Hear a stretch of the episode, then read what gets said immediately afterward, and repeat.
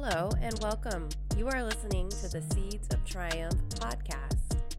We are all about helping service members navigate through the difficult and challenging experiences that come with serving in the military. Here on Seeds of Triumph, we will discuss the good, the bad, and the ugly, as well as provide several resources, techniques, and coping mechanisms that can be used every day to instill overall toughness, wellness, and resiliency into our military force. Thank you for joining us, and I hope you enjoy what we have to provide.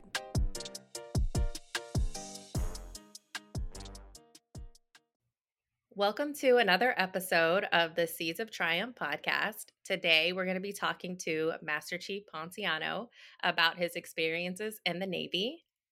And before I get started, um, I just want to put out a little disclaimer. The content of this episode could provide some commentary about death, PTSD, and acts of terror aboard a U.S. naval vessel. So please be advised that some of this could be hard to listen to and digest. Master Chief Ponciano was born in the Dominican Republic and he later moved to New Jersey. He joined the Navy right after high school in 1999 and checked on board his first ship, the USS Cole, as a seaman. Seaman Ponciano was part of a significant moment in naval and American history. He served aboard the USS Cole on October 12th, year 2000. On October 12th, year 2000, the USS Cole was attacked by Al Qaeda terrorist suicide bombers. This attack left 17 sailors dead and 39 injured. This attack also left Seaman Ponciano with PTSD, but he didn't let it break him. Master Chief Ponciano continues to thrive in his naval career after 23 selfless years. He is a true hero and example of what it means to triumph. Master Chief, thank you for coming on and talking to me today. I know that your story is going to be so impactful to the audience, and I can't wait to hear it. Um, would you like to provide some more information about yourself? Uh, first of all, thank you for having me. Uh, it's a pleasure to be able to, you know, uh, you know, have a conversation with you just about, you know, um, my career, uh, the things that I saw and experienced in the U.S. Cole and how the Navy has helped me, you know, been able to deal with PTSD. And as you uh, very nicely put it, uh, continue to be successful and continue to thrive, not only as a sailor, but uh, more most importantly as a person. Um, so you kind of hit on uh, the major points. Uh, you know, as you could probably notice from my accent, I was born in the Dominican Republic, uh, and I, I'm the oldest of three, you know, brothers. Um, I have a beautiful 21 year old daughter, and I have a, a very animated nine year old son, uh, and they're on my world. Um, so from the Cole, uh, uh, you know, I went limb due, uh, due to PTSD, and then I went to NCTAMS LANT for about a good year. I was clear from limb, du- limb duty, and I went to Strike Group 8, uh, where I was the staff, uh, embarked both the George Washington and then we did uh, also on a deployment uh, on the uh, Ike. From there, I went to Bahrain, and then from Bahrain, I went to JAC Molesworth in England, uh, which to this day is one of my best duty station. Uh, I picked up first class there, and uh, although it was supposed to be a three-year tour, the chief's mess was like, "Hey, you're doing great things here. You need to go back to sea." And at the same time, I was still, you know, going through counseling to trying to you know, work on my PTSD. And one of the things that um, the counselor uh, said was to face my fear and to take orders um, to a destroyer. And I did. Um, so not only was a career hands-on, but also was personally something that I needed to do to face those fears. So I went to the Forrest, USS Forrest Sherman out of Norfolk, uh, picked up chief there back in 2011. I was very lucky that I was able to stay on board the ship. You know, a lot of times they redirect chiefs as soon as you make chief, they send you somewhere else. But uh, I stay there, which allowed me to flourish even more because I already knew the crew. I didn't have to start over. Um, I literally, like, I used to be the assistant section leader as a first class, and then after pinning, I became the section leader of the section. So it wasn't a big old transition. Um, then from there, I uh, I got stationed in Corry Station as the training manager for all IT uh, C schools. Uh, picked up senior chief there, and from there, after three years, I uh, got stationed in DESRON 22. Another part of my challenge was actually to go on board the Cole because I went about 10 years without going on board the ship, probably even more. I was uh, I didn't want to face that part, and that was part of the gradually moving into you know dealing with my PTSD. Uh, was going to a destroyer. I did that. Then it was you need to go and, and be able to go embark the ship, and uh, um, I was blessed that there were part of uh, of uh, I was the ISIC for the the Cole as part of the DESRON, so I had her under my leadership as the uh, senior lister advisor for the DESRON for three years. And it was a true blessing not only because i was able to face my own fears but i was also able to see how resilient and amazing sailors were just simply because they felt a, a, extra level of duty because they were on board the Cole. um, so then from there i went to uh, sicily and was there for two years and then i applied for uh, this program that's called MACO which stands for masters of application in cybersecurity and operations. And it's pretty much what it is is the Navy takes CTNs and ITs. They already have a bachelor's degree and you put an application and then they, they send you, if you're selected, they send you to the Naval Postgraduate School in Monterey to get a master's degree in cybersecurity. Uh, and then you have to give the Navy some time back, yes. And then you get three years. Uh, you have to give three years back, which puts me now where I'm at, which is in 10th Fleet and Fleet Cyber Command. Um, okay. So I'm the department LCPO uh, slash cell for the N6 department, and I'm also now the uh, Warrior Toughness coordinator for the the domain. Oh, that's awesome! I have so many questions about Warrior Toughness. Um, quick question though. Yes. The program for your um, master's degree is that open to uh, like, is it closed off at a certain rank? I unfortunately is only open to two rates right now. It's only ITs and CTNs, and it's from E6 to E8. Wow, that's a really great opportunity. It's um, an amazing opportunity. Yeah. Um, the only major requirements is you have to have a bachelor already because you're going for a master's, and the bachelor has to be in the computer field as well. Um, okay. Yeah, but besides that, because even me, I was at that time I was already 19 years in, so I was like, they're not gonna pick me. I don't I don't have that many years to give the Navy back. But my package, I guess, was really good, and you know, funny enough, because I didn't I didn't believe that I was gonna get picked. Only for my age, I, I, my package was good. I just thought, you know, 19 years. I was already working in another master's, so now I have two. Um, That's what's up. Yeah. Yeah. Yeah. So it, it, worked out, and I love the fact of the the command that I'm in now, which is uh, 10 Fleet, which, which is that part of the requirement for the command uh, for the program. Once you get picked up, you go for the year, and now it's, it's up to 15 months. You graduate, and then you go to a cyber billet after that. Okay, that's awesome. One of the biggest things for me, I'll say the reason I joined the military, I'll just be honest, was to get my education. So, just like you, I also joined right out of high school and I just got my bachelor's degree um, last year. So that's awesome, awesome that you got your bachelor's and now you're working on two master's degrees. So yeah. yeah, I push education every opportunity that I can. Yeah, so I'll, I'll I'll I'll talk a little bit in the sense of like you know when I joined the military, which that was my main reason at that time. It was to I joined to go to school. And uh, quick story: when I went to the recruiter, um, I took my ass ASVAB for the army actually, but the army did not was only talking about infantry, and I was like, I want to work with computers, so I don't know what you're talking about. Um, and I don't know if if it was the same in your town, but when I in in my uh, recruiting office, it was literally you walk outside one office, all the other offices are in the same P way. It was the so, same for me, yeah. so I literally walked into the Navy guy, and I was like, "What you got to offer?"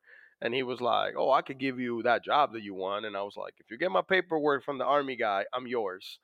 Um, and the main and the main reason after college was that my recruiter had a wall full of pictures of like different countries that he's been to and uh, he was a young man uh, e5 maybe like 25 26 so he was always had a beautiful lady next to him as well. And I was like, I want to travel and I want to take pictures like that too. So that was my motivation as a 19 year old or 18 year old at the time. Um, but but yeah, and then as far as college, I started late. Uh, so I applaud you. I started going to school already with 13 years in the Navy. I was already a chief when I started. And but once I started and I said uh, like achievable goals because at the beginning I will I will try it and I went for the ba- uh, you know put my my college plan for a bachelor and that seems so far in so many classes that I never continue. I will always just take one class and then be like that's too much. And then uh, when I was in Corry Station, I went to the college office and the lady was like, "Why don't you try for an associate?" And you know we go from there, and that was a blessing because it was less things that I had to do, and because I took in class here and there, and I already had all the, like the, all these credits, so I got my bachelor. I mean, my associate, and then I jump immediately to my bachelor, and then like I said, I jump into my first master's. So yeah, now, yet last year I graduated and uh, from both of my masters. So um, I'm done That with is school for now. awesome. Yes, congrats. Thank you, thank you. Um, and then a little bit more about me and this, uh, what, what, like my passions. Um, first, it, it, it's my my kids. Like they, you know, my kids and my mom. They they drive me to be the best that I could be.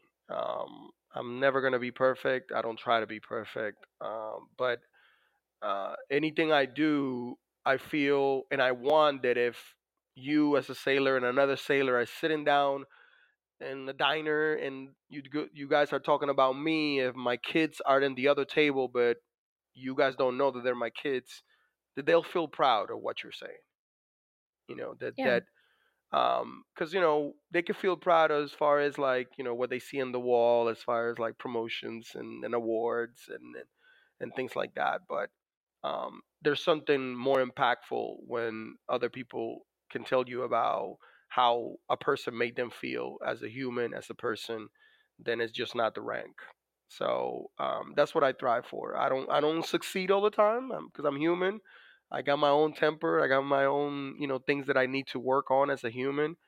But I feel like if I if you strive to be the best person that you could be daily and then treat people the same way you will like yourself or even better your own children or your own mother to be treated, I think that you could do great things.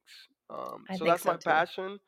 Uh, I love traveling as well. Um, the Navy has spoiled me, and then I also travel on my own. Um, and you know i'm very passionate of uh, warrior toughness i feel like i've been blessed that my my cmc was like you're gonna be the guy and uh, um, i'm really looking forward to uh, traveling to the different commands within my domain to be able to teach the class and and you know get to see what war uh, what our sailors are doing and get them to better understand what what is the meaning within warrior toughness because i think so many people are right now not looking at it in the best way because they just simply toughness they put it where strength physically more than anything and there's a lot more to it which we could talk Mhm. about later on about mm-hmm. Mm-hmm. I agree. Well, uh I don't know if if Hawaii is in your domain, but you should definitely come out here and talk to my command. That would be awesome. so it's funny that you say that um, because i am going to hawaii and if i'm not Oh, mis- if i'm not mistaken i think i will be doing your command and and NCTAMS PAC together in the same week so awesome. yes Well, super excited about that. I'm going to go back to work and spill the beans about guess who's coming. All right. Um, we'll make sure, yeah, we get max participation out there because it's such an important topic. it is it definitely is And on that brings me to I want to talk to you about kind of the current state of, you know, mental health in the Navy and in the military as you see it. Okay Um, I know that it- just like a lot of us, and that's kind of the basis behind me starting up this podcast, is that there's a huge mental health care stigma out there that prevents a lot of service members from seeking help. And I can't tell you how many times I have come across a post on Reddit or Facebook of a sailor or service member, you know, posting anonymously, right? Because you can do that these days, um, asking for help or saying that they're scared to ask their leadership or they don't know where to go or they don't want to get discharged or they don't want to lose their clearance. So, yeah, I just I just want to, you know, have a conversation about, you know, how you see mental health in the Navy. So I think for me to be able to pick, uh, give you and your audience the, the, the best picture in regards to my background and how I seen the progress is from the Cole. Go back to uh, to when it happened, uh, and back in 2000, and the Navy took one big step back then that I don't think a lot of people give the Navy credit for. And what it was is we were mandated everybody from the Cole once we got back from Yemen, which by the way I came earlier than the rest of the crew because I was assi- assigned to escort one of the the bodies because he was an ITSN and we were really good friends and they wanted me to escort his body back. So I left earlier compared to a lot of the people. So I left on the on the 16th of, of, of October, four days after the bombing. Most of the crew left on the 2nd of November. So once I landed in Virginia, the first thing that I was told to do was to go to Portsmouth. And they did an exam, a uh, bunch of exams to be honest, physically and then mentally. They took up asked a bunch of questions and how we felt. And then when I got back, because they, they sent me on convalescent leave, when I got back, I was told, okay, you are like borderline, but you know, you don't need to go see anybody specifically and then every i want to say every three months everybody that was part of the crew had to take these questions and then from there they will see where were you at. So let's say the the, the exam that i do or the questions that i did you know three months prior uh, how are you sleeping from 1 to 10 10 being the worst 1 being good. If i 10 three months prior i said that i was sleeping on a 2 which is pretty good but then three months later i was on a 9 then they will count that and see to the point where they will be like okay now you need to see someone so I'm I bring that up to say that even then, although maybe it was not being announced like this is the resource and this and the thing, the Navy kind of like forces, which I'm grateful because giving you my background where I'm from in the Dominican Republic and the the, the macho mentality that I was raised in, um, going to see someone was a sign of weakness. So at 19 years old, I don't think I would have done it myself. Mm-hmm. Being honest, I don't think I could have been having nightmares and and living miserably, but I would have not gone talk to anybody because that just that just weakness. Uh, the way that I was brought up, it's just simply, you know, go have uh, a few drinks, you're gonna be okay, or go work work out, uh, something else besides talking to someone. So I'll start with that. Then as my career moved on, you know, and I, I moved, um, the resources were always there. It just that a lot of commands that I went to, you know, a lot of people were either in my own situation that never looked for help themselves or didn't understand what resources were there. So if I didn't say something and ask for the help or look to go to the different resources like your Fleet Family Support Center, like your uh, Military One Source, uh, to the actual hospital, if I didn't do those things myself, then there were folks that although they knew my background because uh, you know a lot of my chain of command as i went through uh, got went to different commands. They knew because i will i've always been very open about me having ptsd and dealing with those things. They never said if they saw me acting a certain way hey you need to go see somebody. They will always leave it up to me. So i say that is that sometimes the resources are there but us as sailors sometimes don't take advantage of it right? Um so as I've gone on, I feel like there is now more openness about it. You see it more on our own websites. Like you see it in MyNavy HR. Like if you need help, this is the you know, these are the lines that you go to. You see it in some of the military groups that you see on Facebook. Um, you know, where where you see other sailors, which is awesome. Not only just leadership, but then all the sailors when when a sailor puts something there, even whether they're anonymous or not, you know, I need help, I'm having a struggle. If you look at the comments, the vast majority, thankfully, are other sailors saying, "Hey, you need to go see someone," or mm-hmm. here's the phone number to go see. And I think that that is just from all of us putting back into our own people like it was put into us. So I know I've been helped a lot. Like I've been going through seeing counseling for over 20 years now. So I'm very big. I'm a huge advocate of go take care of yourself because if we're going to talk about it one day we're going to have to come back to a fight that is coming down the road. It's coming. We we is you know, whether we like to admit it or not, it's it's coming. Um and we want to get there, our mind's got to be right. The same way we talk about, uh, you know, we got to take care of our families to be able to work. Our minds have to be right because if you're an analyst, if you're uh, if you are dealing in the flight deck with, with like you know things that could kill people like immediately, I, I need your mind to be there.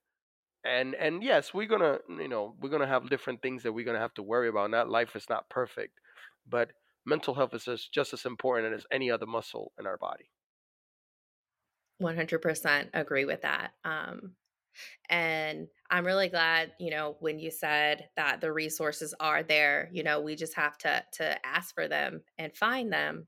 Um, something that I've noticed, and I think a lot of our listeners and just maybe some of the junior sailors in the Navy, um, I think there's they they they have a hard time getting over the stigma because it does exist and I just want to say, you know, to everybody who might be dealing with that stigma or the fear of asking for help or maybe feeling guilty because you know they may be letting their um, team down. What what did i just read the other day? Um, someone posted a sailor posted that uh, they were struggling and that there's a term right called tapping out when you leave leave the ship for uh, early for whatever reason.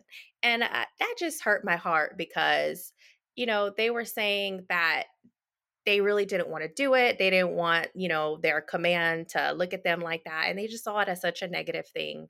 And you know another part of this is like i said i really want to remove that stigma so we had to stop saying things like that right? Like it's not tapping out um it's a good thing because like you said we have to take care of our mental health because what good are you staying there if you're not okay? Yes absolutely i i, I so give you an example because I, I, I had to unfortunately deal with uh, one of my sailors uh, committed suicide in september. And uh, you know uh, thankfully i was still going to counseling for my own reasons. Now it just it was another adding element to talk about, which was my sailor committing suicide because it hit home a lot. Uh, it, it, he read my article and he sent me an email and he literally said, uh, not verbatim what I'm about to say, but kind of you know I'm putting it like uh, rephrasing it. Uh, but he said something to the extent of, you know, it's good to see that I'm not the only one in the dark. Of course, that right away you know, brought all these alarms. And I read the email and ran back to our shop and I was like, hey, let me talk to you. And I asked him, I said, um, how are you doing, first of all? And he's like, I'm good. I said, I applaud you for acknowledging that you are in a dark place. I said, but what are you doing about it?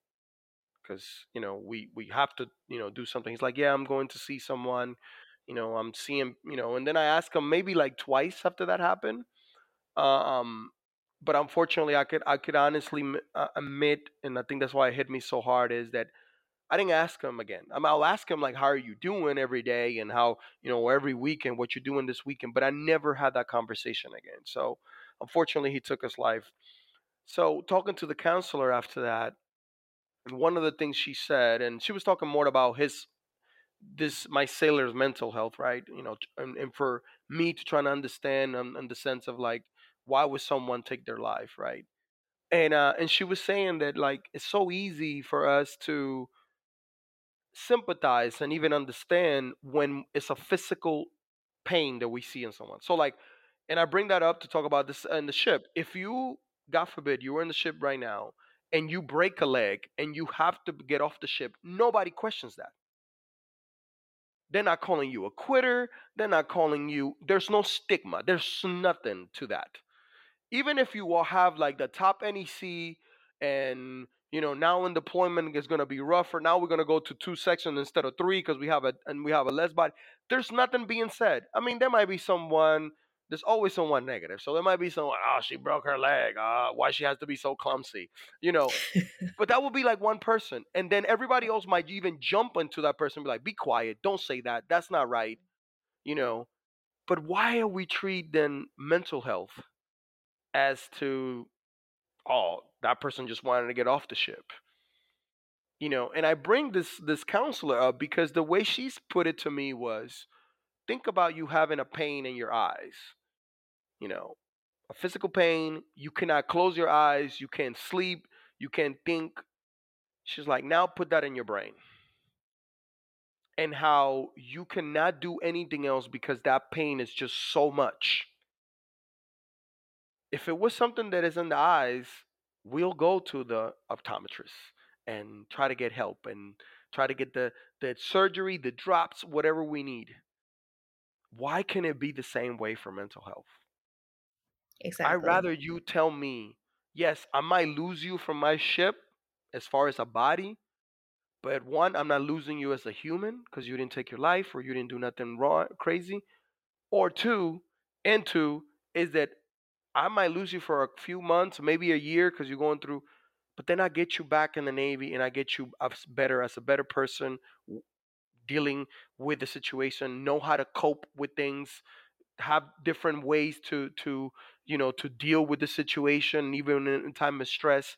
Now you become a better person and a better sailor.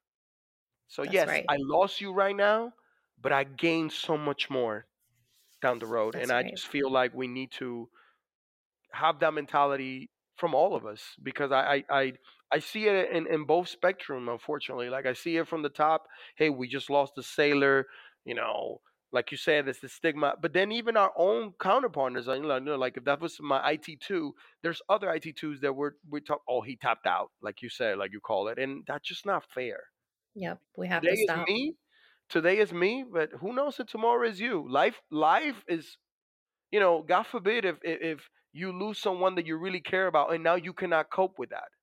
So now I'm I make fun of you. Now now you topping out. Right.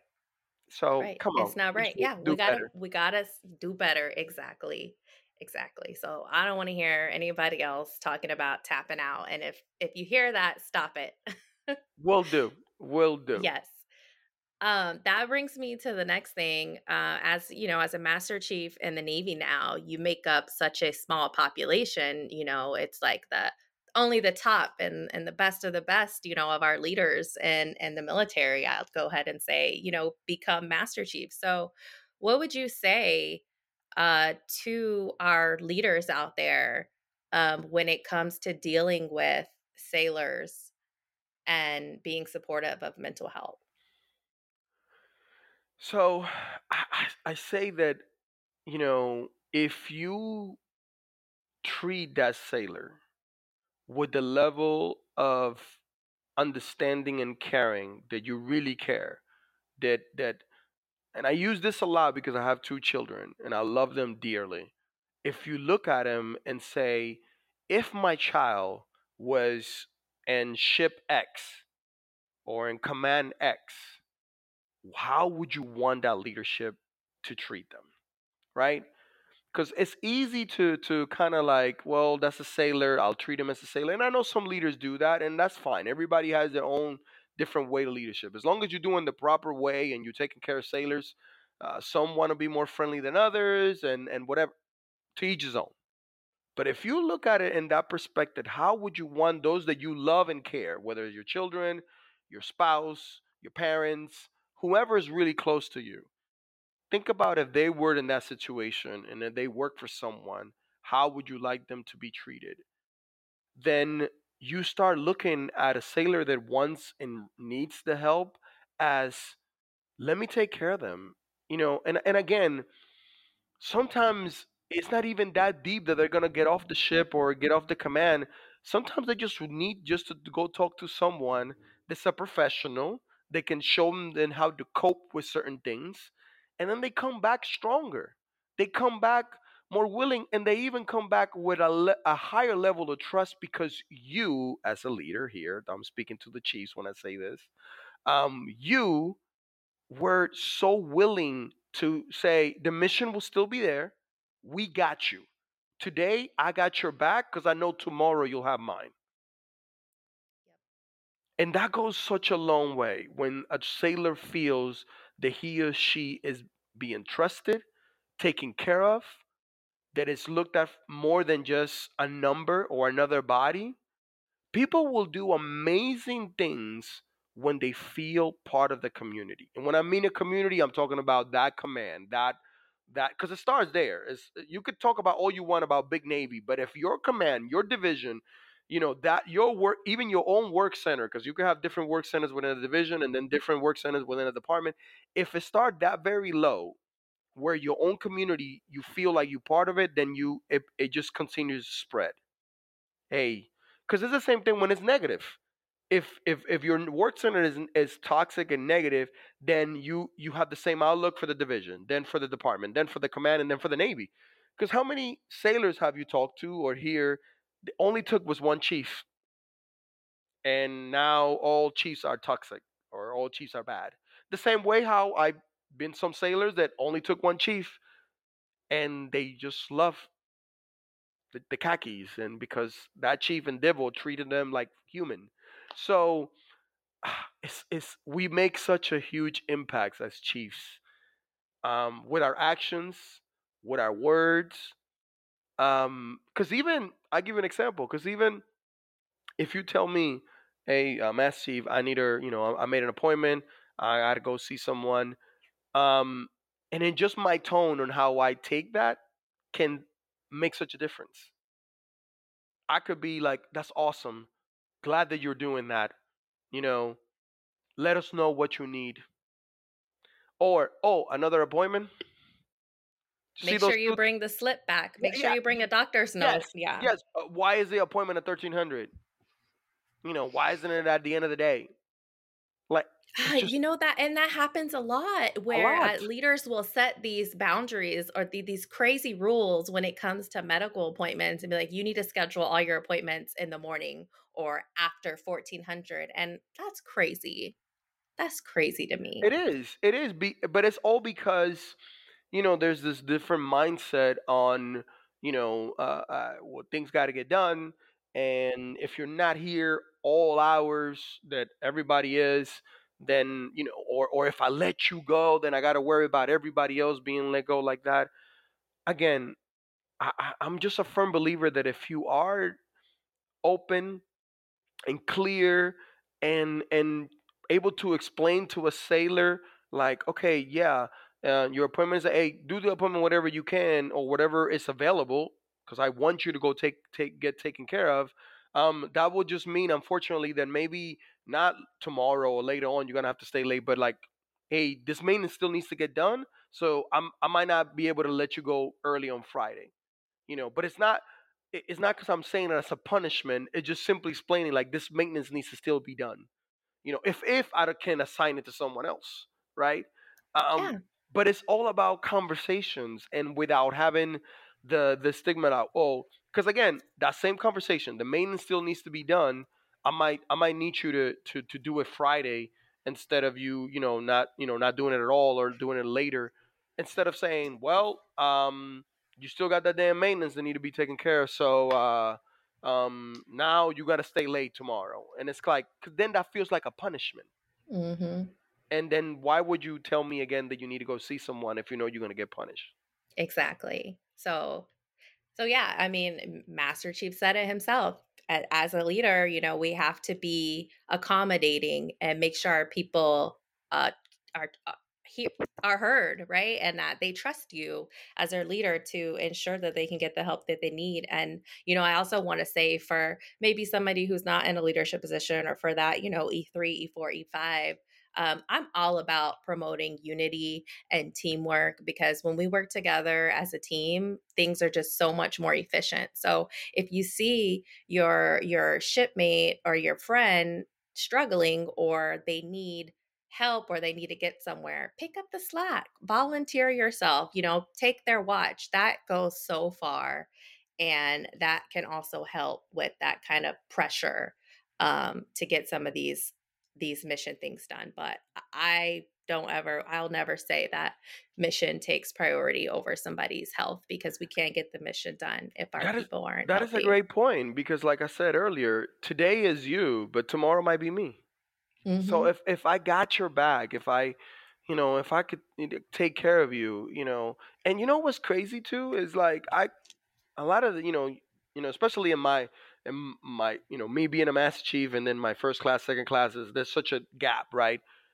So, but it's amazing when you see them. I see my guys interacting and and, and, and my my my group, and you know, when they talk to each other and they're like, "Hey, I gotta do this tomorrow," you know, whatever X appointment, and the other person is like, "Don't worry, I got you. I got. I'll take care of this part," and they just so fluently when it's that.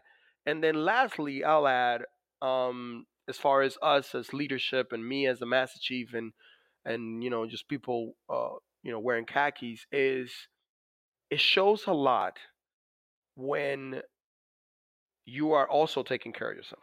And what I mean by that It's it's a lot different than me saying you need to go get counseling, you need to go to your appointments, you need to go take care of this, you need to go take care of that.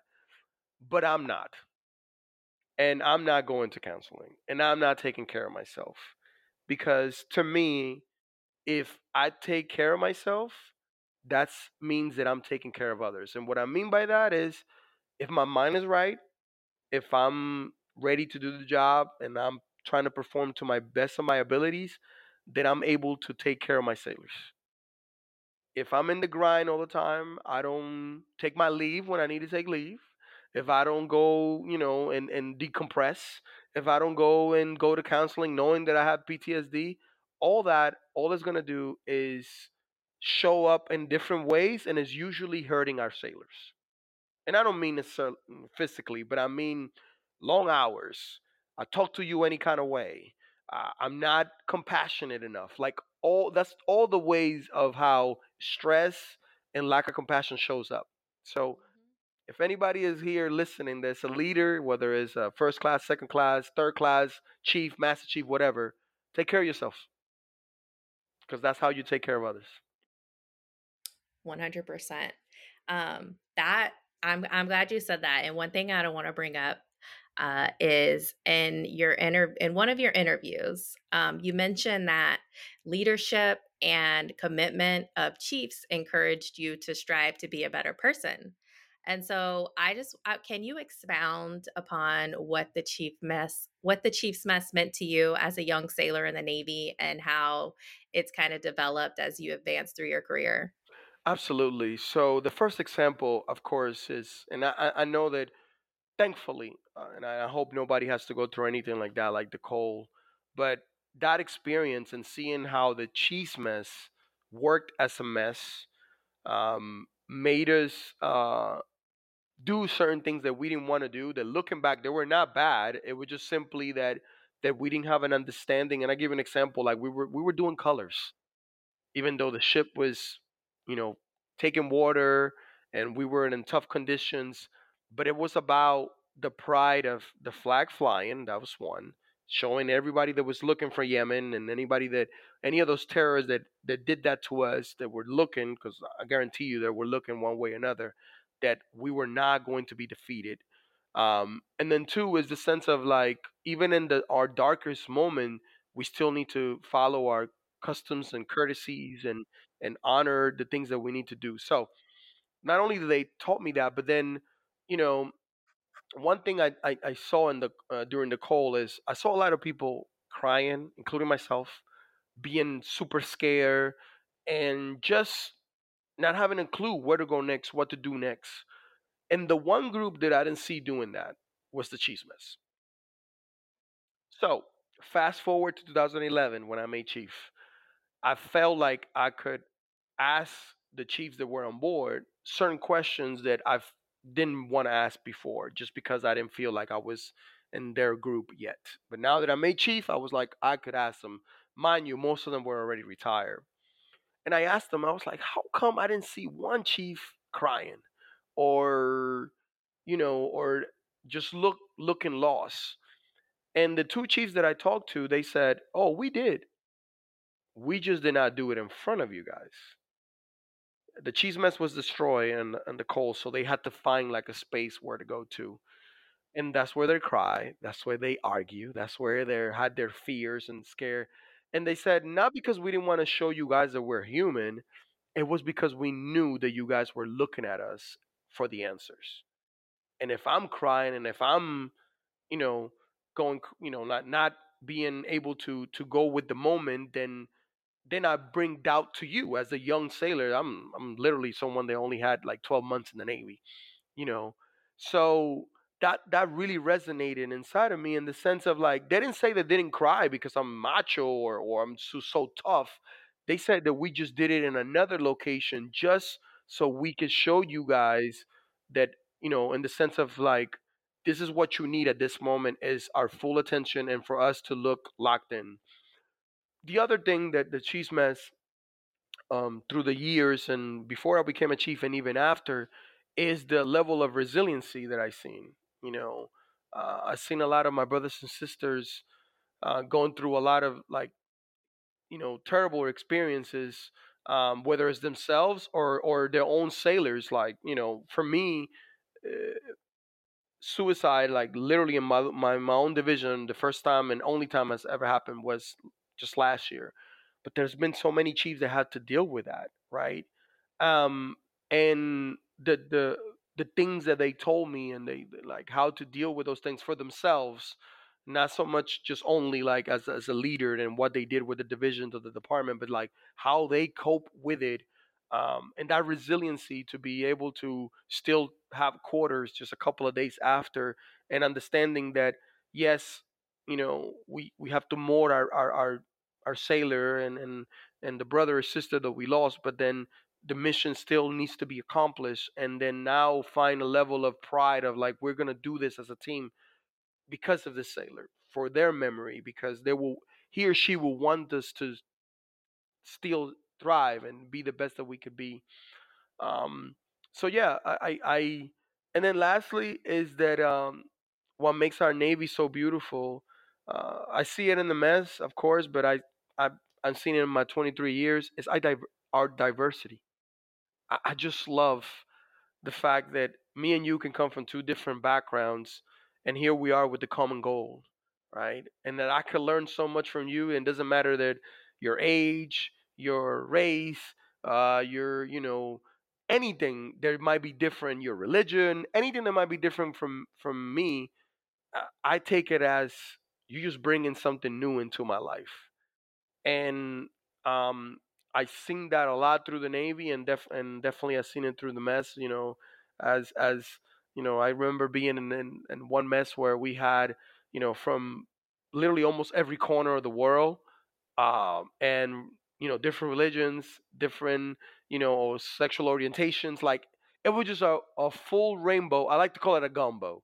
It was a beautiful, well cooked gumbo where everybody brought something to the table and then it just have made me a better person not only just sailor but most most importantly as a person. So i'm very grateful to be in the chiefs mess and i just hope that i could uh leave something as as much as other people have left on me. I love that, and uh, I'll I'll bring up too because I thought this was hilarious that you even said that. You uh, when you were a young sailor before you even joined the Navy, you uh, were a fan of the Chiefs uniform. yes yeah. hey i i remember the johnny cashes i'm i'm, I'm dating myself here And uh, I remember seeing, like, when I went to my recruiting office, there was a chief sitting there. For those of you that never seen the Johnny Cashes, please Google it. Um, it used to be a fully dressed, like a fully, uh, they call it Blues Brothers. They're they were black, so it made everything pop. You know, the the the the gold anchors and the ribbons and everything. And then I said to myself, uh, I need to wear that one day because I I, I want to look that cool. So um, I still take pride on the fact that I'm still wearing the same khakis that I wore when I got pinned back in 2011. and because they tell me if I'm, you know, if I need to cut down on some things or I need to work out a little harder. But I, I take I take a lot of pride on the fact that I'm still able to wear my khakis that I wore now oof, almost 13 years ago. So yes, I love the uniform. I love I love wearing my khakis. I love how you know uh, it it makes your ribbons even pop some more. I don't know. I'm into fashion, so it, it makes it it makes it a lot better for me.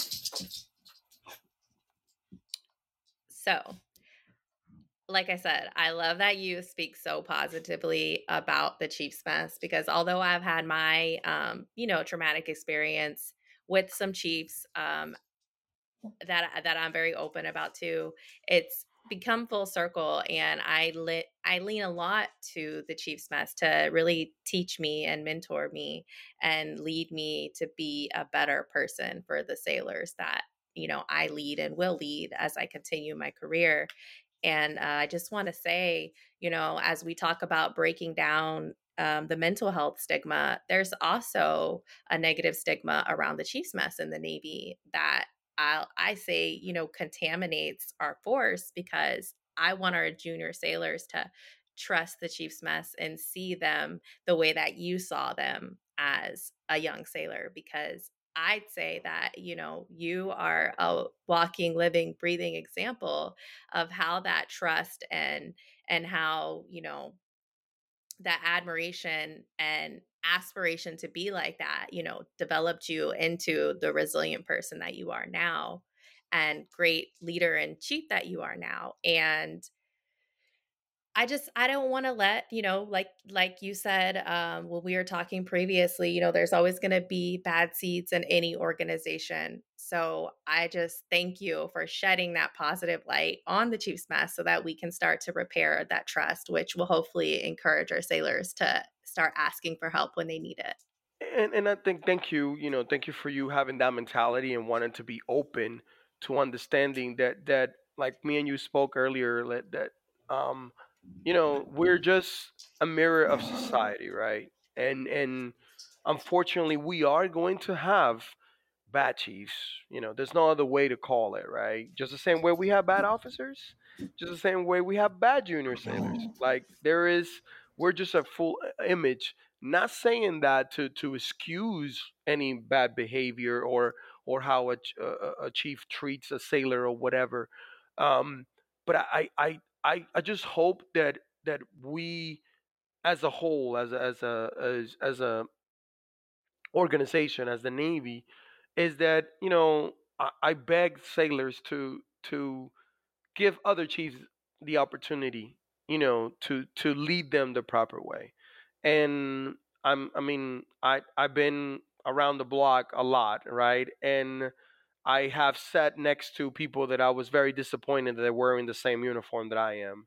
Um, but I also have said with a vast majority of people that I'm amazed of how knowledgeable they are about their job, how much they care about their sailors, how much they want to become better as a person, as a human, as a, as a chief. Um, so sometimes it just simply is um, you know, understanding that that not everything a, a chief tells you is necessarily uh uh because they just want to make your life miserable or, or worse. Sometimes we're just not as good with words and as others. So I might take 10, 15 minutes to explain something to you other chiefs are, you know, for better or worse, their leadership skill is to like say, no, this cannot be done, and you know, maybe not tell you the exact, the entire reason of the why. Um, I just challenge you that if you ever felt that way, uh, that uh, that that you know you, you getting told no or that you're not being uh, uh, understood the way that you want, it's maybe as the to instead of shut down that chief, is like given the opportunity to say, hey chief, now that things are calm. You know, can can we talk about you know the why this chit was not approved, right? Um, why you recommend it? Because by the way, no chief, even Master Chief Ponciano can say no to a chit. I can recommend no, but I cannot say no. So I'll throw that in there. Um, and just ask like why you know you recommend that, and maybe a good chief will explain that to you. Should be able to explain it without just feelings. Should be say that this is because it's black and white, or this is because this is how we've been doing it? So let's say I don't know, um, I want to take leave every Friday, you know, just because I don't want to work on Fridays. And I'm like, well, I let you take leave, you know, for the past month, but now two other people want to take leave, and I'm saying no to yours because I want them to be able to take leave. You could take leave again two months from now, on Fridays anyway. And they just simply have an explanation. You might not like it, or you might not agree with my explanation, but I feel like if we start giving people the opportunity to be able to talk, because if it was you that were saying something to me, or you know, if you were telling me why you were late or why you didn't do a tasking, you will want me to understand your reason. So why can it be the same way? Not every chief wants to be toxic. Not every chief wants to be mean. Not every chief wants to be bad. We just unfortunately, for better or worse, are the ones that sometimes have to say no.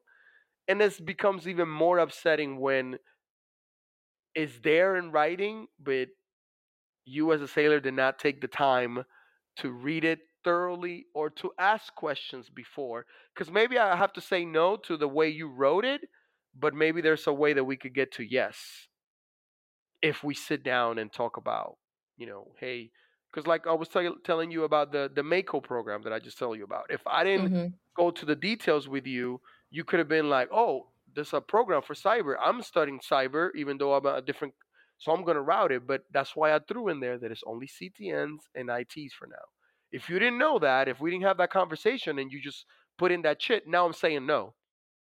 And all you see in is me putting no, but not the conversation that could have gone with with that situation. So again, yes, there is chiefs that need help, that need to do better, right? But the vast majority of us want to take care of our sailors and want us, uh, want you guys to take our place. I'm here to get train my relief. I got three more years, and that's my sole purpose is to train my relief. That's awesome. So um, I actually also um, I also found out that you participated in the NAVIFOR Mental Health Summit. And so with with that, actually, I'll let you kind of just talk about you know what that is. Uh, I didn't know that that exists, and I was very happy to find out as somebody in the information operations domain that something like that did exist, and that our leadership was discussing it. So, yeah. So it was initiated by uh, Admiral Aeschbach, uh, by four, and which first of all, I got to give her give her a lot of credit for for setting that up and and just making it a, a, a requirement, uh, like a desire. You know, this is what we're gonna do. Um, so they had, uh, uh, you know, COs and XOs and CMCs and and CSELs from all the commands within the domain, uh, together with mental health uh, professionals and IDCs and, and all these different people, and they it was a three day just talking about mental health and what resources are there and, and sharing what we do best, which is sea stories on how you know we can make it better for our sailors. She is extremely concerned with the amount of suicides and and and you know how is is it's deteriorating our people. Uh, and what I liked about it, the concern was not how many people are going to seek mental health because that's a positive. If you're going to go see someone, that's a good thing. You're doing something, you're trying to get better. Her concern was about suicide and how that can be tied in, you know, which it is in a lot of situations. Is is I mean, there were some horror stories about sailors trying to get help, mental health, and because we have a backlog, that's just the reality of it. Unfortunately, this one sailor that didn't get seen for like three months right? And and and and, and, and i hate to cut you off here, yeah, but no, I do want to say at this like important time, don't let that stop you because there are resources out there. There's nonprofits, there's crisis helplines, there's social media, there's podcasts like this. You know, feel free to reach out to me anytime. Like, we will get you help. You no, don't I, have to wait. Absolutely. Thank you for cutting me off. yeah. Absolutely. Because that, that no, and, and, and I will even add that if you're not getting, you know, if you go and make that call and and you know you made it at home and you're not getting, talk to someone in your chain of command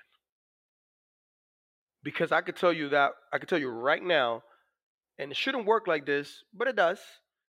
That if you call me, let's say I'm I'm ITCM, and I go to that hospital, we're gonna see somebody. Um, maybe not this that day, but not in three months, because either they're gonna find an appointment for that person, or you're gonna tell me the resources where I could take my sailors. So don't suffer in silence three months is too long.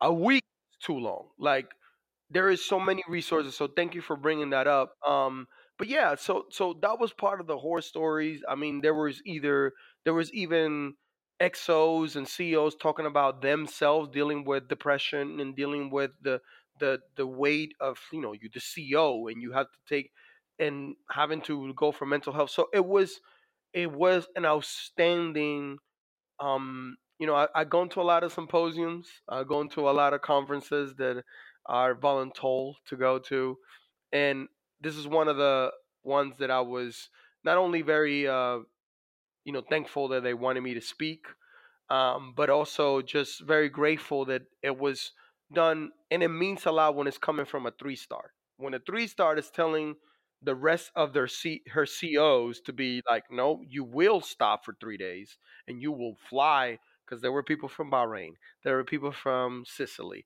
there were people from all over, you know, Hawaii, from all the different commands. They flew all in and they were there to talk about it, to talk about resources, to talk about we even talked about watch floors and how to make better for hours and like all these different things and we have professionals as well. So it was not just you know, Master Ponciano who's been to a bunch of uh, counseling. No, it was the professional, the people on the other side saying where the resources are, how to take advantage of some of those resources, and then also, you know, looking at CEOs and saying like, hey, you got to take care of yourselves too, because if you show it from the top, then it becomes a culture of it's okay to go to, you know, to mental health.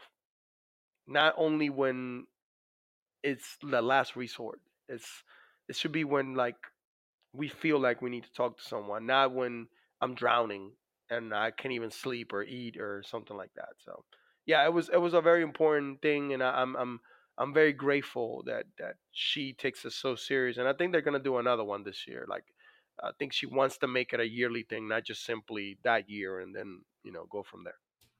That's awesome. That that that should give everybody in the Navy hope, right? That that our leaders see us. They see what's going on. They recognize it and they are doing something about it.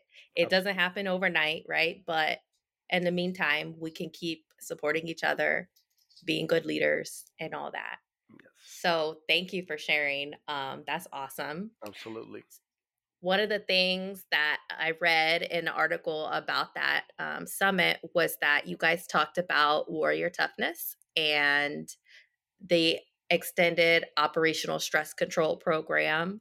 And so, if you could just go into those two programs a little bit, um, I think yeah. our audience, yeah, could benefit. Absolutely. So, uh, I want to talk a lot about the operational um, program because I don't know if like as well, right? Okay. Um, I know that that a lot of their their a lot of the things that they're trying to do and they're in are very aligned with warrior toughness. So I will talk about warrior toughness because that's the one that I I know best. Um, so for those of you that haven't heard too much about warrior toughness or just heard it like here and there, um, is a way that the Navy is trying to do a mental shift on regards to how we see toughness. Um, and the way that, that the that warrior toughness is being talked about is in the sense of three major things. One is um, the ability of taking a hit and keep fighting. That's warrior toughness. So that's one. It's just you take a hit, and when we take it, when we mean taking a hit, I'm not talking about just in a military wise. I'm talking about, you know, God, God forbid, you know, something happens in my my family and I miss and I lost and I lose someone that I really care. That's taking a hit. that that is an impact on my well-being on how it but it's like what am i doing to continue to fight and that simply it might just be go see someone like that that is you know keep fighting is to say i'm not right let me go see someone so i could continue to do my job and, and perform as a man as a, as a father and as a sailor.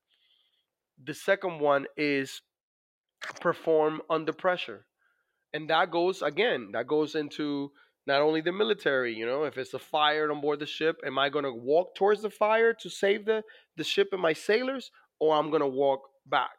So that same can go in just in, in human and you know perform under pressure we know we're talking about degrees and going to school. Am i to you know try to do the best i can to be able to get the grades that i need to get this degree to get this certification? You know i have big dreams to be you know a nurse when i get out of the navy so am i to continue to to do uh, you know go to the school? Like that is you know and then the last one is um you know achieving that on a day-to-day grind. So we all go to you know there the day-to-day grind. We have this you know this constant grind so is to try to excel day in and day out. And and what I and what that means is simply is you know did you give it your best? That's excelling. Excelling is not you know simply achieving the best score in an, you know in an exam. Hey you took your exam and you got 80 percentile. Good on you the more of you i never got that high but the more people that get that the better awesome. But if you could go to the exam and you said you know that you study that you try to put the time that you did everything you could and you scored a 68 that's excelling because you gave it your all. You know, like like t- too many times our our you know barred of what our excellent is is too high or or too unfathomable. Or we compare with other people, and your hundred percent is not equal to my hundred percent. Your hundred percent might be higher than mine, but is can I look at myself in the mirror and say that day in and day out I'm trying to give hundred percent? And when I say that too, is that sometimes we have to understand that my 100% today is 50% of what it was yesterday, but it's still my 100% for today. And I'm just giving it my all to what I have. Like sometimes I need to fill my tank, and my tank is speaking to my children, seeing my children in person because I don't live close to them. So my tank might be at 50% because I haven't seen my children but I'm giving you all I have, although it's only 50% full. Tomorrow, once I talk to my kids and I see them, it might be way back to where it used to be, and that is going to be my 100% for the day. So that's what warrior toughness is about. Is is a mindset to trying to achieve peak performance in all that we do. And to do that, there is meditation, there is um, you know, uh, uh, working on on our muscles by being in tune with with our bodies, understanding where you know where you know, hey, my legs feel this, this way, and that that's not a usual thing. Like, what can I do to do better? Um, going to counseling, you know, like that.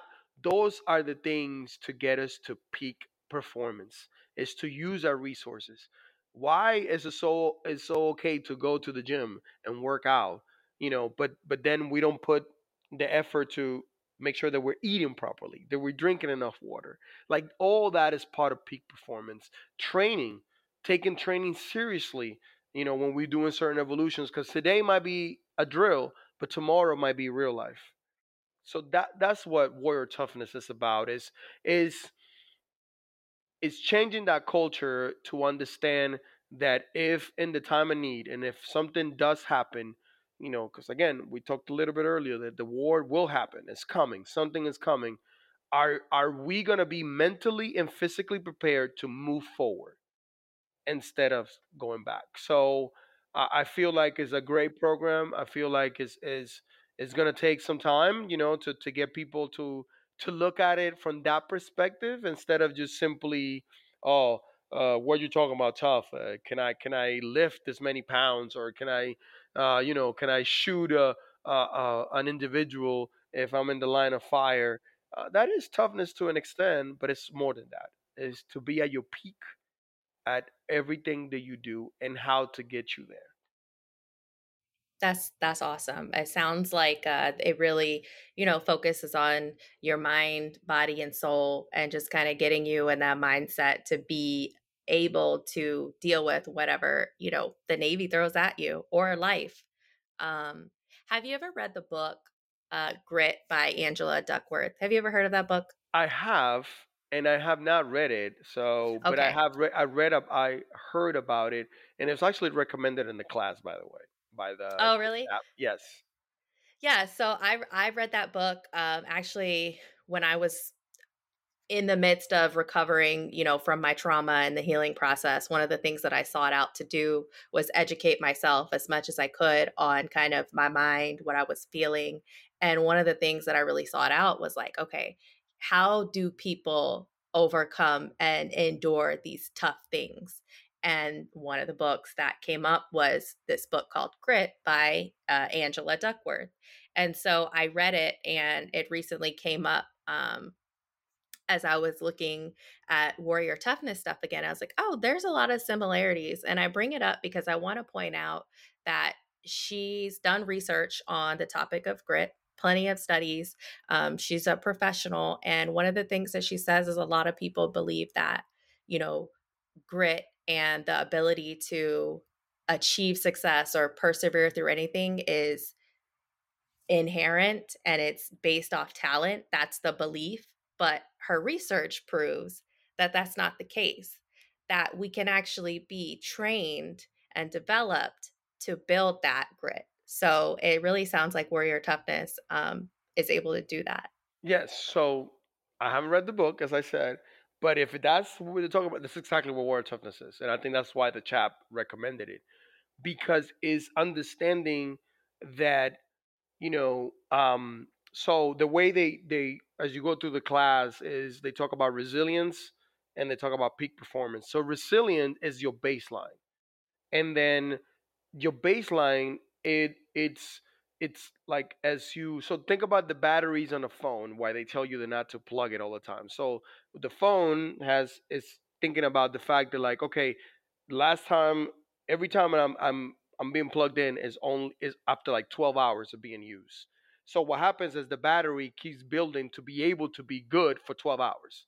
But if you plug your phone after only six hours all the time after a while the batteries only are good for six hours, right? That must be why my phone dies all the time. Yeah. So so that i- so then it's the same thing with us human is if you build yourself to be able to or think about it in the, even in the gym like if you if you continue to do build up to do 5ks they become easy as you continue to do more because you build in that resilience so mm-hmm. that your baseline continue to increase peak performance is yes, I'm my baseline is this, but at one point I'm gonna have to do a marathon for whatever reason. So then now I'm building to go to that peak performance and then I can come back to my baseline. So so it it it what it what the warrior toughness is trying to do is to build you up that if unfortunately if you are in the situation that happened like us on the Cole is we had warrior toughness and resilience and all that just because we had so much training before it happened. And then by seeing our brothers and sisters either injured or passing away we even got closer and said we were not going to get sink. The ship is not going to sink and we're going to continue to fight even though the ship is not at the best condition. And we didn't even know we were doing warrior toughness back then. Um, but it's it's that is is is I felt as a little seaman that was just doing what I was told. I knew where to go and what to do because of the training that I had. And perfect example I give you, very simple, is before we were uh, the bomb happened, we were having all these GQ drills, and we were sending Zebra in an observe amount of time. Like for DDG, I think is somewhere in eight minutes is what you want to set up Zebra. We were saying like 12, 13, 14 minutes, just horrible. But the day that the bombing happened, we set Zebra within five minutes. and now that I recall and looking back, I remember moving from forward to back aft and, and from back aft to forward. And each time I did it, I was closing hatches just by memory. Like I didn't like I didn't even have to remind myself. It became muscle memory. So that's the warrior toughness. Is you They per- the Navy and the training prepared your training, mind and your there you body and my soul. and and your soul, right? The heart and character that it takes to to go through that to still fight. Absolutely. Absolutely. That's awesome. That's a really good way to tie it together.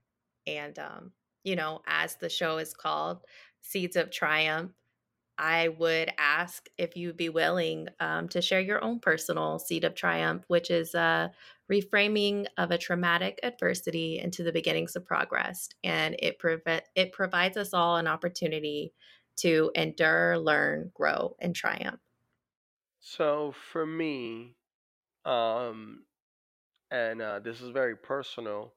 Um, it you know, so a lot of people might think it was the Cole, but um, it was actually um, my divorce, and the reason for that, not necessarily the divorce itself as triumph, but it it made me have to go to different kind of counseling. So I was going for PTSD for a while, and then I started to go to counseling for me as a person overall.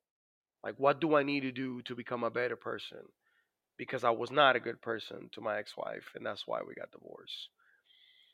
And what it did is allowed me to be more open about my own flaws. And what I mean more open is to acknowledge it myself. Like you are not this person that you're saying you are, and about certain things, right? A certain aspect of my life.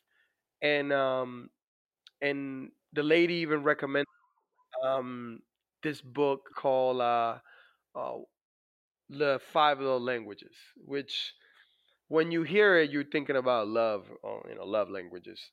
But it's amazing how it could go into any relationship that we have in life, right? It could go from our parents to coworkers to you know a special person in our life. And I, I hit a very low point, right? Because I not only was dealing, I was dealing with my PTSD for you know my stress at work had brought me to a really high level, um, and then that you know my marriage failed, right? Which by the way was all my fault. So, but yet you know I felt so so down, and I think I was able to pull myself up um, because I went to counseling, and then my light came as I started to question myself, but in a positive way. Like I, I wasn't necessarily like telling myself you're a bad person or you you did it was just simply you did this how can we fix that? How can you become a better person? How can you be more loving? How can you be more understanding of others? How can you put other people first instead of you being as selfish as i was? which i you would have asked me back then i would have been like i'm not selfish. But deep down inside i was right? And i'm still working through that. So to me that was that was it because i was you know it's it's easy to feel low when you go through what everybody else feels like is pain and, and heartache which is you know in, this case in the Cole so much death. Of course that was uh, something that was always going to be part of me and it was a huge uh, uh, moment in my life but something like my divorce was very personal it's me and her like it's i mean it affects other people like my children because you know they see that that happened but as far as feeling it's usually just the two people um so i was very low although if you saw me from the outside i was still a high performer and still doing the things that i that i do and i was doing it well but i was dying inside and uh it it i didn't have a choice to pick myself up because i started thinking about uh, my children my mother and how i just wanted to be a better person right and i never wanted to make hurt anybody the way that i hurt my ex-wife so so i think that for me um because i changed a lot about me. Like that that made me focus so much more. And I even without a doubt, even I became even a better leader because I, I started listening more. You know, like it just it and, and you become so much better as a person when you actually listen to people. It's amazing the the, the things that you're able to accomplish and the way you make people feel when you just listen you know because then that's when the little thing comes out and you know it could just simply be you know hey hey how was that play that your daughter went to you know last week? And they looking at you like you remember that mess chief? I was like yeah we we talked about it. And that's the beauty of listening. So that's been my triumph that i i learned how to listen. It took a while and i'm still working on it but uh that's the best thing that's happened about all that That's awesome. Um, and you know what I got out of it is that you experienced something so negative, right? And and dark for you. You even use the word failure. But now that we get to the triumph part, you know, you can talk about it as something positive, right? You were able to learn from it, to grow from it. And ultimately now you're a better person. And that is common throughout a lot of the hardships that all of us face, right? As we go through these things that are terrible. And at the time, we don't feel good. We don't know how we're going to get through it, but we do. And in the end, we come out better. So thank you for sharing that that personal aspect of it, right? Because that is um, you know, very deep. And I know a lot of our listeners can resonate uh to that too. yeah th- thank you and and, and Um, I, I will say that again, if it wasn't because I was already going for counseling because of my PTSD, then I would have never looked for that other type of counseling because it was two, it's two completely different type of things. PTSD that I was the counselor that I was going to is it, it's it's in relation to that trauma and how to deal with that. But this one was about finding myself, right? And what do I want in life? And I had to I had to like be honest about a lot of things where, you know, and, and personal levels and things that either I put a lot of weight towards her as my partner or I put in myself thinking that I should be something because that's what society wanted me to be or whatever. Um, instead of being happy with who I am and accepting myself and having grace for myself. Yes. Because if you have grace for yourself, then you can have grace for others. And Yes. uh, I needed that. Yeah, I say that all the time to everybody, you know, you got to give yourself grace and people say it to me too cuz I'm not always that way. Uh, but it's definitely it definitely keeps me grounded and you know, I was not always calm or positive and i'm still not always calm or positive but it used to be a lot worse i can resonate you know in my ptsd diagnosis and um you know even before my i had a little anger temper control things and um let's say what maybe 8 years later now um it's like a complete turnaround and I'm so much better for everything that I went through and all of these skills and techniques that I went through and just as simple as self-talk, right? Being positive, affirmations, gratitude, something that you don't have to go and sit in front of somebody for. It really helps, and I'm not just saying that. um, I used to look at my therapist when she would bring stuff up like that to me, like she was crazy, and I'm like, "That's not gonna work," but it really does. it does. And actually, that's one of the, the many mindfulness things that you do in for word toughness self talk you know we all uh, uh, you know performance statements that we have that we don't even acknowledge or we don't even think like for example um, one of the things that we were talking about in my class and you know i'm an it and i love my rate and i i'm i'm all about IT right and now we were talking about performance statement and i was like we always talk about as ITs there's no bombs without comms. That's a performance statement. Like we are pumping ourselves to say that, you know, because a lot of people think, and that just goes for a lot of the IW rates where they feel like we're just in a room, that we don't necessarily are out there and doing certain things and shooting people and whatever. Well, you can do a lot of stuff that all the other stuff do without us. That's true. So so but that's a I that's love the ITs. that is a way to self-talk to yourself by performance statements by by you know you're looking at yourself. If you're going to do an interview we also talk about rehearsal. You know if you're going to go do a, a, a, presentation go ahead and stand in the mirror and say it you know do it try to do it if you if you're capable of doing it right? And then just go over it. And instead of being super critical look at what could you can improve right? But instead of saying oh you did horrible you just simply oh we need to work on this we need to work on that and then highlight the things that you did right because we we simply just go to the bad what can i do better my face look this way is too many on and all that stuff instead of saying i did you know i put out everything that i needed to put out so i did that part which is important you know i was able to hit the key points like look at the positive. yes. positive and yeah and and self-talk and positive talk goes a long way And it's infectious, right? It It is spreads. It Yeah. is. It does because because I, it, it's simply sometimes. How about this? Like you could be having a bad day, but you know we we disguise it very well, right? So we're at work, we're doing our thing, and I don't know. You simply you know did something. I don't know. I asked you to bring me some folders, and I just said, hey, thank you very much. You know, thank you for that report that you you know provided, which you probably wouldn't even expect in that part, right? You just did your report that you do every day but here's ITCM telling you, thank you for doing your job. But thank you. Like I didn't we were talking about something else and I just simply just threw that in there because I I thought about it and just simply say thank you. Most people will look at that and say, he didn't have to say that. That's awesome. Yep. You know, and and and it could just be something like that and you can make someone's day. I don't know. I, I it might not mean something nothing to others, but to me, I'm always about giving people compliments one way or another.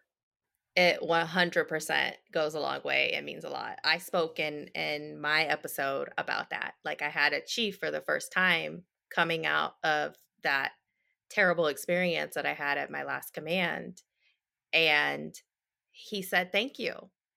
And I hadn't heard the word thank you from some of from my leaders in 5 years. In the 5 years that I was there, nobody ever said thank you or appreciated. So hearing that, it was really a turning point. And so it, it's not a myth. It does matter. And when you say that, it, it means something. So Yes.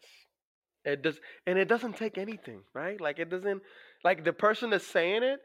I mean, I understand we're in the Navy, so you know, got to be mindful of, you know, especially if you're gonna say something about, I don't know, uh, your hair looks nice. So I get it, you know, be be mindful of that stuff. But I feel like if I'm saying in front of everybody, because I don't got nothing to hide, and I simply the same way I tell my IT two, who the other day just got a nice haircut, and he's a guy that I could tell you that you have a nice, like that what's wrong with that? What's wrong with telling people, you know, hey, um, you know, seeing pictures in your desk that of, of your, you know, people that you care about, and you know, uh, your dog, and he's making a funny face, and you're like, that is so funny. Uh, you know, I could see how that could like bring you to peace when you look at that.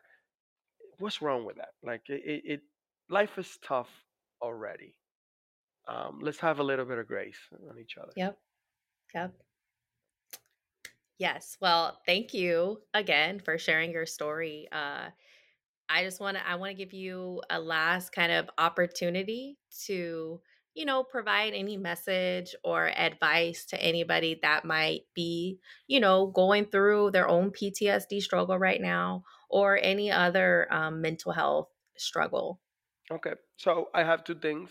Uh, the first one is to touch on that is that you're not alone. There's a lot of us that are dealing with the same things as you are, the same struggles, or even worse, right? So there's no shame on looking for help, for acknowledging, because that's a huge step, um, and to try to become the best person that you could be. And the only way that you're going to achieve that is by looking for help you know acknowledging that you need it and looking at it and and look you know try to get the help that you need and not look at it as being a burden to anybody not look at it as not being strong to me you are three times ten times stronger when you do than you know that if you didn't you know because it just you just want to become a better person and there's nothing better than that. So um, use the resources out there and don't take a no you know from your chain of command if they are doing that which i hope not. Um, for medical and they're telling you no say something to someone else or start looking for other resources or if that person telling you there in that desk that they don't have an an, an appointment into three months tell ask them where else can i go? Where can i find a soon something sooner? You know so don't take a no. And then my last one is just in general. This is not about mental health. This is just about us as human. What is your legacy? And what i mean by that is my legacy is not what's in my collar my anchor and two stars. It's not what's in my chest you know my insane amount of ribbons or my or anything like that my legacy is how i make people feel. Think about that as a as a person and how you go day by day and how people feel about you. When they talking about a sea story when they're talking about home as a as you know or as as the brother sister wife partner what is your legacy? Your legacy is how you make people feel and would you want to hear that legacy 20 years from now? Are you going to smile? Or are you going to say i could have done better? And that's all i have. All right. Thank you, Master Chief. Um, so we talked about, you know, the mental health resources that do exist and how, you know, we can get around this stigma barrier that you know the stigma doesn't have to exist and that you know we can feel empowered by our leaders to seek help. And not only that but we talked about how most of our leaders in the navy you know comes from come from the khakis and the chief's mess in particular and that they really do have the ability and such a powerful influence to make a big impact on all of our lives and then lastly, you know, no one's in this alone. We're all in this together, and that you too can triumph. Thanks again, Master Chief, for coming on and talking with me.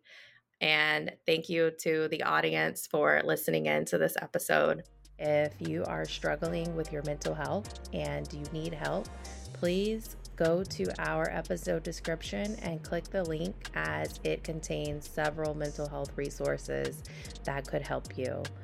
Also, if you would like to contact the Seeds of Triumph podcast, please email seedsoftriumph.podcast at gmail.com.